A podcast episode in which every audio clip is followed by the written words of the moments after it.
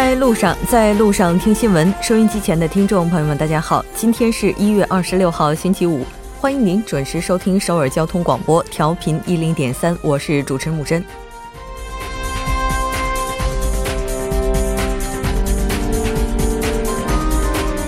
这个冬天异常的寒冷，然而这个冬天频发的火灾带给人们的寒冷要远胜于气温。人们常说亡羊补牢的话，也为时尚未晚。火灾方面的安全防护漏洞修补似乎并未尽人意。今天上午，密阳市宗医院的火灾让人猝不及防，遇难者多为老人。在做好善后的同时，人们也有权知道事故原因究竟为何，救援何在。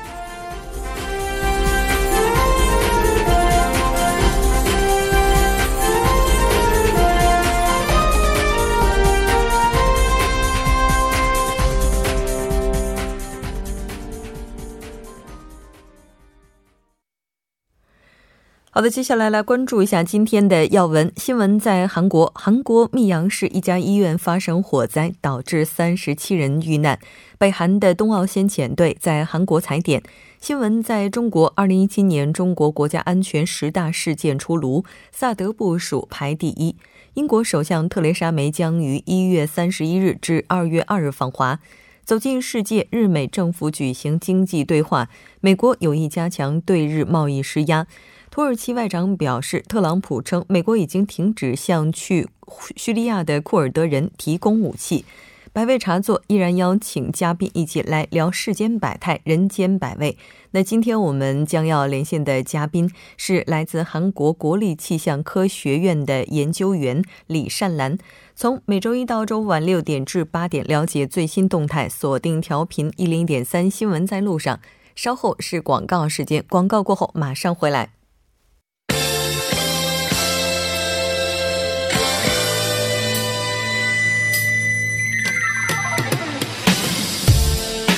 文在韩国带您快速了解当天主要的韩国资讯。接下来马上连线本台特邀记者申海燕，海燕你好，主播好，各位听众好，非常高兴和您一起来了解今天韩国方面的主要资讯。那第一条，我们来关注一下发生在今天上午的这起火灾事件。呃，好的。那据韩国消防部门今天的消息呢，当天上午七点半左右呢，位于呃庆尚南道密阳的市中医院呢发生了火灾。那截至目前的火灾已经造成一百六十八人伤亡，包括三十七名的遇难者。那遇难者呢，主要是在医院的一楼和二楼被发现的。呃，由于重伤员比较多，那死伤人数呢可能会进一步增加。主播，嗯，是的。我们来看一下，目前韩国政府都进行了哪些救援活动。呃，据青瓦台的消息呢，韩国总统文在寅就密阳市宗医院火灾事件的紧急召集了首席秘书和助理会议。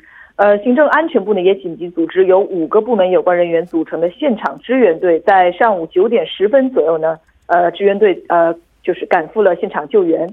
那据密阳消防署介绍呢，呃报呃这个报警者称呢，当天在密阳的市宗医院发生的火灾呢是源于一层的急诊室。嗯嗯，是的，没错。另外，我们也了解到，文总统呢也是在第一时间召开了紧急会议，对事故的遇难者表示沉痛哀悼，并且指示立即救治获救人员。那这条关注到这里，我们再来看一下北韩冬奥先遣队的有关报道。呃，好的，那北韩奥运这个代表团的先遣队呢，从昨天也就是二十五号起呢，访问韩国，呃，实地考察了江原道的冬奥的这个场馆。那据新的踩点的第一天的行程非常的充实，那加班加点，午餐和晚餐呢也都被推迟了。呃，据了解呢，新遣队长尹永福呢拿着笔和本呢仔细检查了呃像这个住宿呃住住宿设施啊这种呃相关的一些呃设施，那直到下直到三点呢才下楼用餐。呃，离开这个临提郡向江陵市进发的时间呢也因此呢和这个原定时间相比推迟了近一个半小时。呃，五点十分左右呢，北韩的先遣队呢乘坐巴士抵达了呃将进行花样滑冰和短道速滑比赛的江宁冰场运动场，呃冰上运动场，那正式考察冬奥场馆。呃，韩国警方呢也早早的在这个冰上运动场周边呢部署了机动队设卡限行。那先遣队在这个冰上运动场呢参观了大约有五十分钟。呃，按照原定的这个考察路线呢，下一站本应该是江陵的奥林匹克运动员村，但是北韩方面呢。呃，临时增加了到江陵冰球中心的这个行程，呃，也不难看出呢，尹永福心思缜密，做事非常的认真。呃，尹永福呢一行在奥运村参观了大约一个小时之后呢，和这个平昌奥组委的人员呢啊欢笑握手，似乎对这个运动员村的设施还有奥组委的解说呢都感到非常的满意。呃，尹永福等人呢晚餐也都没顾得上吃，八点多呢又去了关东冰球中心。呃，先遣队呢今天呢又前往平昌郡，陆续参观了国际广播电视中心和冬奥开呃开闭幕式的这个主会场。还有阿尔卑西亚越野滑雪中心和承办高山呃这个滑雪比呃滑雪比赛的龙庭呃滑雪场。那明天二十七号呢，他们将访问首尔啊，之后呢呃沿这个原路返回回到北韩。主播，那应该说先遣队也是分成了两组，一组是北韩来到韩国进行踩点，另外一组我们也来看一下韩方先遣队的一些情况。嗯，好的。那前往北韩为南北韩合办文艺活动和开展联合呃滑雪训练踩点的韩方的这个先遣队呢，昨天结束了为期三天的考察，回到了韩国。呃，由韩国统一部交流合作局长李柱泰带队的一行十二人呢，下午五点三十分呢越过了军事分界线，六点呢由这个东海岸的南北出境事务所的入境。呃，本月二十三号呢，先遣队访北踩点。那在这个北韩期间呢，先遣队查看了南北韩将合办文艺活动的金刚呃金刚山地区演出设施，以及南北韩滑雪运动员呃开展联合训练的这个马西岭滑雪场。那此外呢，先遣队还到访呃这个葛麻机场，确认了韩国运动员们能否乘飞机访北。那李柱泰表示呢，北韩为了这个先遣队的考察呢，提供了便利。那具体情况呢，将会在明天公布。呃，鉴于时间紧迫呢，双方将尽快开展书面的这个磋商。主播，嗯，那这条关注到这里，我们再来看一下下一条消息。啊，好的，下一条消息是有关韩国政府强烈抗议日本设独岛展示馆的相关消息。韩国政府呢是在二十五号以外交部发言人鲁圭德的名义发表了声明，强烈要求日本关闭展馆。我们来看一下详细的声明内容。嗯，好的。那他呃，韩国政府昨天呢，以这个外交部发言人鲁圭德的名义呢，发表了声明。这份声明呢，指出韩国政府对日本政府在东京设立领土和主权展示馆，呃，并且主张其拥有独岛主权的这种行径呢，表示强烈抗议，要求日方呢立即关闭展馆。呃，声明呢敦促日本政府立即停止主张呃这个独岛独岛主权。那独岛呢，在历史上和地理上以及国际法上呢，明确属于韩国的固有领土。并且呢，再次提醒日方，正确的历史观是韩日关系的根基。呃，当天呢，日本政府在东京千代田区的市政会馆内呢，开放了常设领土和主权展示馆，主张呢，独岛和钓鱼岛是日本的固有领土。嗯，是的，没错。另外，我们也了解到，针对要求关闭展馆一事呢，日本的领土问题担当也是表示拒绝，并且称独岛是日本的固有领土。接下来，应该对于两国来讲，会有一轮磋商了。那我们再来看一下今天的下一条消息。嗯，好的，下一条消息是有关韩国迎来入冬最冷天气的相关消息。嗯，其实除了首尔之外的话，其他地区呢也是迎来了严寒。我们来看一下。呃，好的，据韩国气象部门今天的消息呢，受北极地区冷空气的影响呢，呃，韩国各地都迎来了今年冬天的最强寒潮。呃，首尔呃今天凌晨五点的气温呢为零下十六点九摄氏度。呃，同一时间呢，江原到平昌郡大关岭一带呢，气温甚至是降到了零下二十二点一摄氏度。呃，位于韩国南端的济州呢，也进入了零下模式。呃，受这个风寒效应的影响呢，体感是更加寒冷的。那凌晨五点呢，首尔的这个体感温度呢，达到了零下二十二点七摄氏度。呃，韩国全国各地白天的这个最高气温呢，为零度到零下十一摄氏度之间。主播，嗯，那我们来看一下目前气象厅发布了哪些预警。呃，当天呢，全国大部分地区呢都发布了寒潮预警和干燥预警，提呃提醒群众呢对家畜、农作物和水管呢采取防冻的措施，呃以及注意防范火灾。呃，另外呢，当天海面的风急浪高，捕鱼的这个船只呢也都需要特别的注意。而全国的雾霾指数呢为良好或者是普通。主播，嗯，好的，非常感谢今天深海燕记者为大家带来的这期连线，我们下周再见。再见。稍后来关注一下，那接下来为大家带来的是我们今天的听首尔。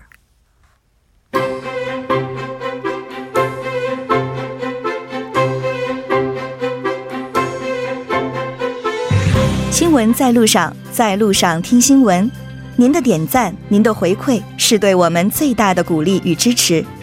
参与节目，您可以发送短信到井号幺零幺三，每条短信会收取您五十韩元的通信费用。另外，您也可以登录 TBS 官网三 w 点 tbs 点 s o u r 点 kr 给我们留言。当然，在 Instagram 搜索 TBS CNews 也可以参与互动。新闻在路上，期待您的参与。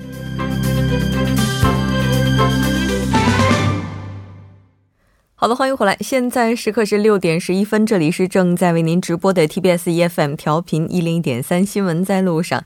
那接下来马上为您带来我们今天的听首尔。首先有请栏目嘉宾金勇，金勇你好。好，大家好，主持人好。刚才差点没让金勇进来。嗯，对，又把我差点把我省略掉了。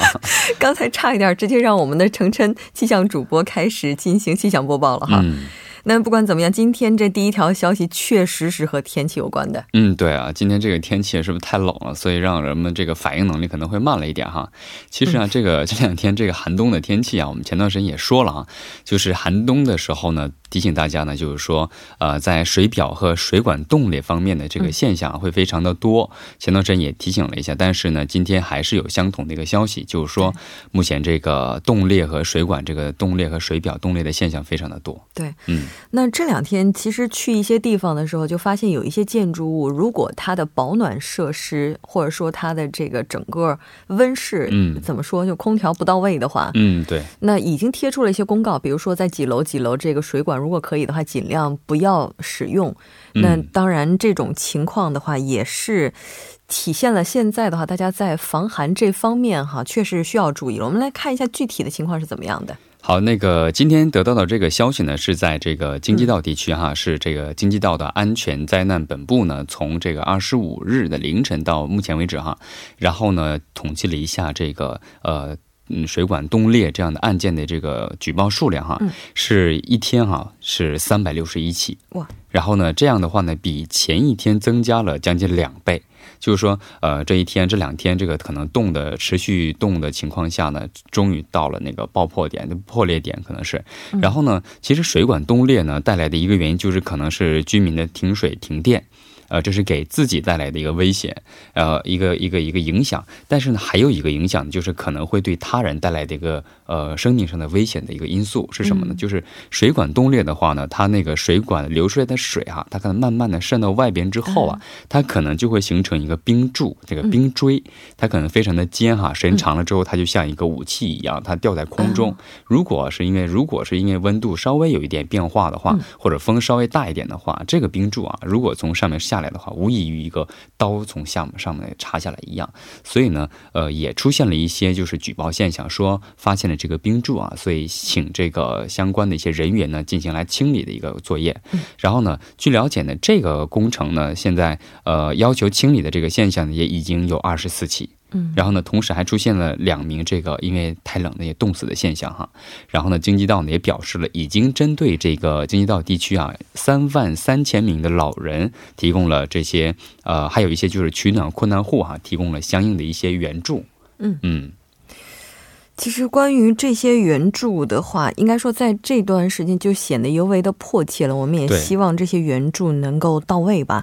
那这条关注到这儿，我们再来看一下下一条消息。好，第二条消息呢是和我们经常使用的这个地铁有关哈。其实我们在使用地铁的时候，最常用的就是那个电梯或者是这个直梯，因为直梯的话是老人用的比较多一点哈。其实从这个月的二十九号开始啊，一些在老人使用较多的这个地铁站呢，将增设这个电梯。嗯嗯，其实现在的话，首尔市新建的地铁站可能电梯还是比较多的，嗯，但一些比较老旧的地铁站，其实电梯分布并没有那么密集。对。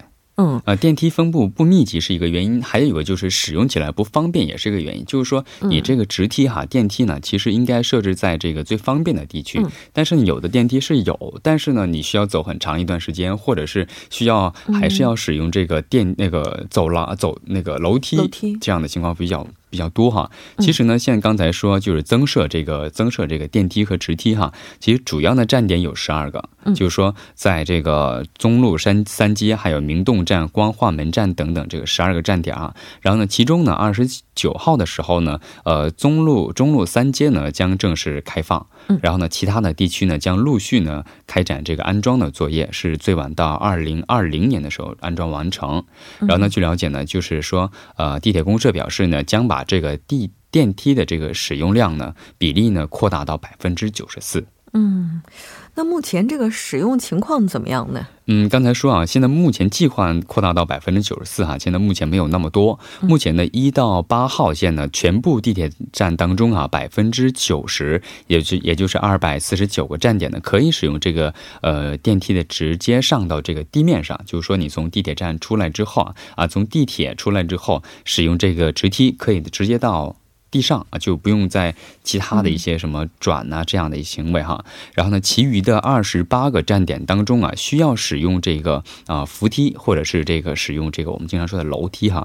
其中呢，这些地铁站呢，呃，因为在结构上的问题啊，可能不能安装这个直梯，一共有十六个。然后呢，他们说呢，将把这个换气设施呢，呃，利用起来，然后呢，通过再设计之后啊，把这个换气设备转移到别的地方，然后呢，通过把这个换气设备的位置呢，转换成这个可以安装直梯的位置。嗯嗯，其实看到这条消息的时候，就在想，那在社会上应该说，针对老年人的设施也是越来越多。嗯，对。但不禁就联想到发生在今天上午的这起火灾。嗯，这起火灾呢，根据我们了解，其实死伤者当中是老年人比较多。嗯，对，是这样的。那所以。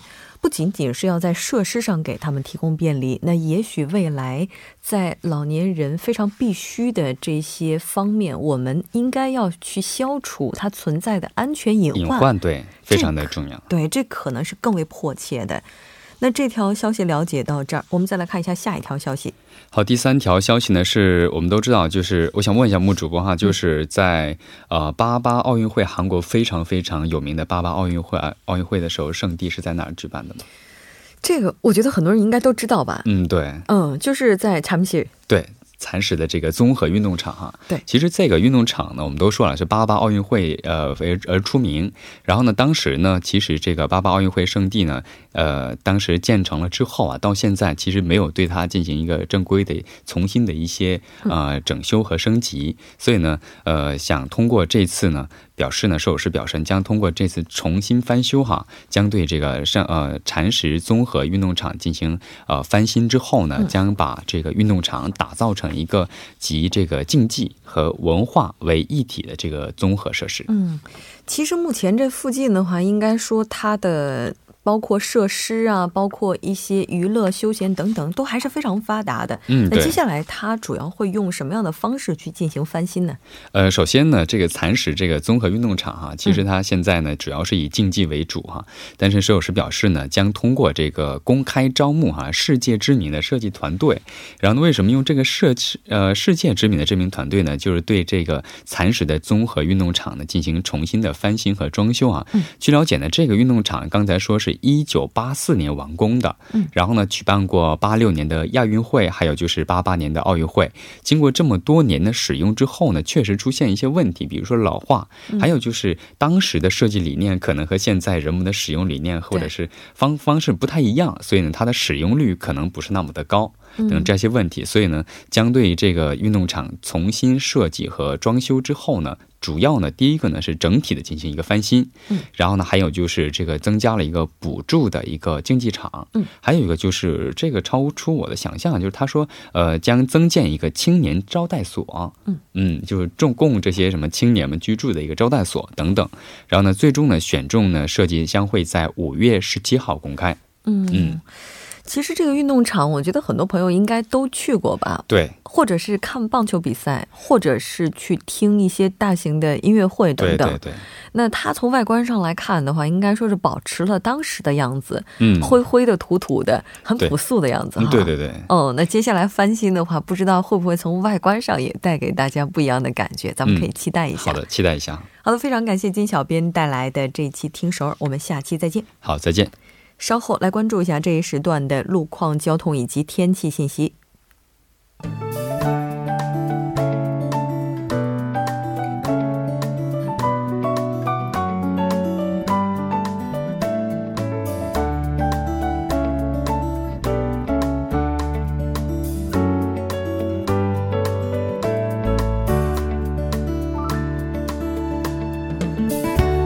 大家晚上好，今天是星期五，这里是由程琛为大家带来这一时段的路况及天气信息。现在是晚间六点二十一分。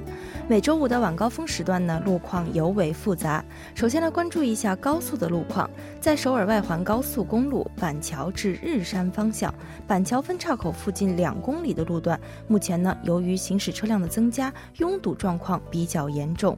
接下来是在平村交叉口附近路段的四车道和五车道上，在早间时段进行的坡道维修施工作业呢已经结束，您可以正常通行。那目前在鸟南分岔口至道里分岔。口安贤分岔口至松内交叉口，以及老五地分岔口至金浦收费站，以上以上路段呢，目前由于晚高峰行驶车辆的增多而交通停滞。在相反方向，日山交叉口至自由路分岔口、老五地分岔口至松内交叉口，目前呢拥堵状况十分严重。继续下来，在板桥分岔口附近路段的三车道上，目前有一辆货车出现了故障，被迫暂时停滞在其所驶车道上。还望来往的车主们参考相应路段，保持安全车距。下一则路况来自南山二号隧道市中心方向，目前呢在隧道内部的一车道上发生了交通事故，还望后续车辆参考相应路段，安全驾驶，减速慢行。好的，一起来关注天气。冷空气持续发力，韩国全国各地今天白天的最高气温为零度至零下十一摄氏度，全国的雾霾指数为良好或普通。今天全国大部分地区都发布了寒潮预警和干燥预警。在这里要提醒各位听众朋友们，在取暖的同时。加强防范火灾意识，注意用火用电安全。明天呢，寒冷还会持续，本次寒潮的影响时间较长，并且后劲强大，预计寒冷天气将会持续到本月底。来关注首尔市未来二十四小时的天气预报：今天夜间至明天凌晨晴，最低气温零下十五度；明天白天多云转晴，最高气温零下三度。好的，以上就是这一时段的天气与路况信息。稍后会有我们的新任播报员魏楚元带来更新路况。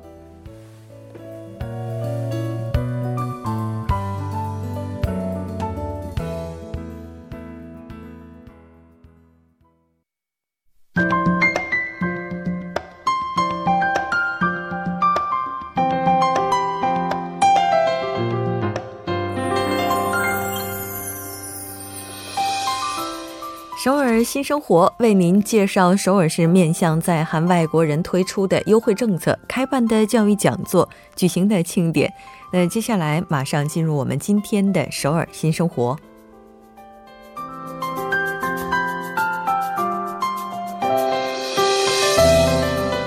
来看一下今天的第一条消息。那第一条消息是广金区多文化家庭支援中心组织的诗友会。那这次诗友会的时间是从二月六号开始进行到四月十号，具体是在每周二从下午两点开始进行到四点，地点是在广金区多文化家庭支援中心项目室。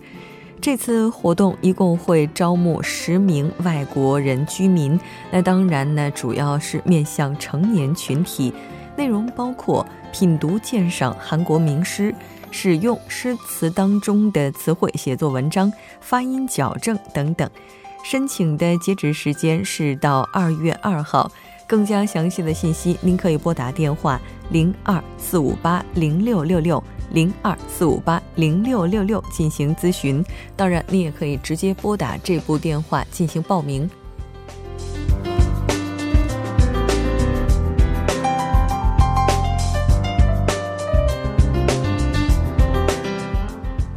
好的，再来看一下今天的第二条消息。那第二条消息是江东区多文化家庭支援中心提供的钢琴课程。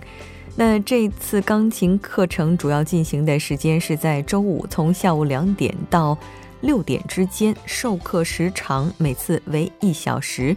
活动主要招募的对象是结婚移民女性以及多文化家庭子女。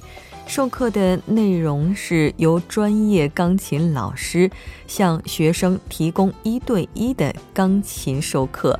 申请时间呢，您可以在二零一八年内随时进行报名。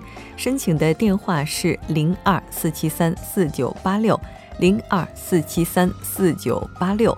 那在这里还要提醒您，如果连续三次以上缺课的话，将会自动取消上课资格。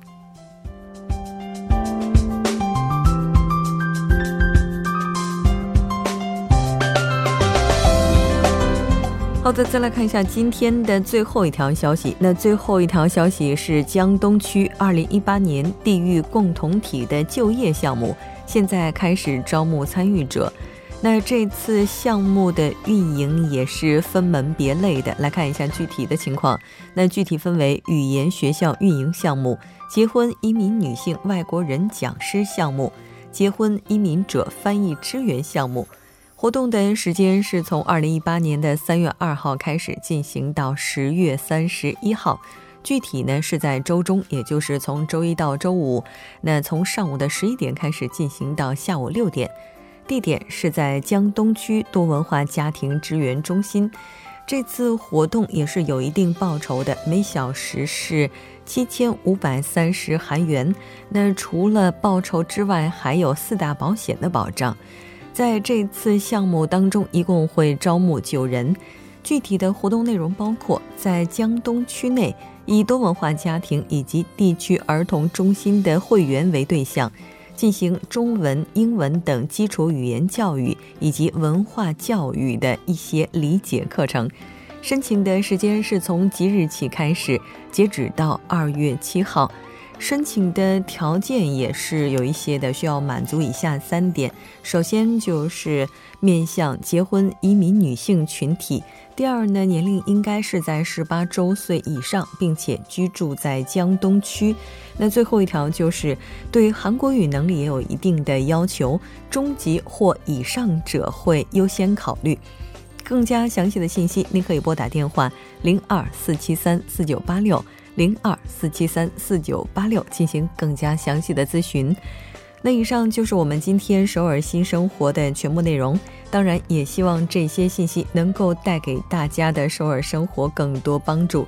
稍事休息，那我们到这里第一步就是这些了。第二部节目当中再见。